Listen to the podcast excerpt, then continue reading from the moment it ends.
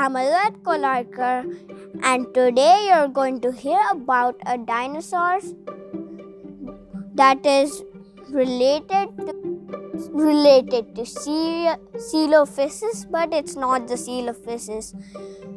It's from the Jurassic. It's the Monolophosaurus. Now I'm going to share some facts about it.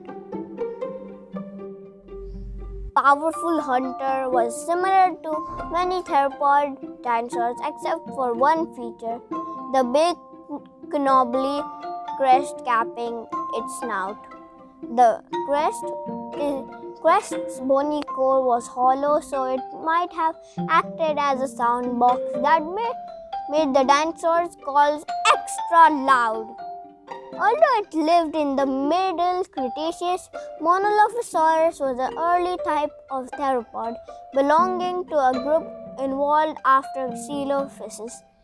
It, its, its Triassic relatives. But before the big Jurassic hunters such as Allosaurus in China 1884 and its several odd features that made its exact place in evolution of dinosaurs difficult. But it must have been an uh, impressive animal and would have been one of the most feared predators of its time. Monolophosaurus had a long mobile neck with a good range of movement. The teeth were meat slicing blades with sharp serrated edges. The hands had long fingers with sharp claws for clinging to terrified, struggling prey. Monolophosaurs had long, powerful hind legs and ran on the tips of its three strong forward facing toes. An outer layer of tough, non overlapping scales protected its skin. The crest was a part of the skull which was taller than usual because of large air pockets in the bones of the snout the cavities kept its weight down and may have added some resonance to the animal's calls, and in the same way, the hollow body of the guitar makes its string the sound louder.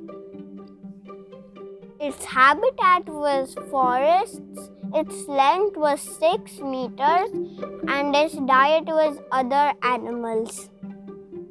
This theropod had a single crest on top of its snout, but it was much broader than a twin crest of Dilophosaurus. Monolophosaurus held its long, stiff tail high for balance while running. The big crest may have been a male feature, but we don't know because we have only one specimen and it could be a female Monolophosaurus. In 2006, another Jurassic crested theropod was found in China named Guanlong. It was much smaller than Monolophosaurus and its crest was in a different shape. Most think it was an ancestor of Tyrannosaurus, but some suggest it was a young Monolophosaurus and its crest would have changed shape as it grew up. Common among dinosaurs, however, some fossils of Guanlong have been found shows that features are typically adult, so it seemed it was quietly a different animal. That's all for today. Now I'll come up with another dinosaur to share facts about. Bye.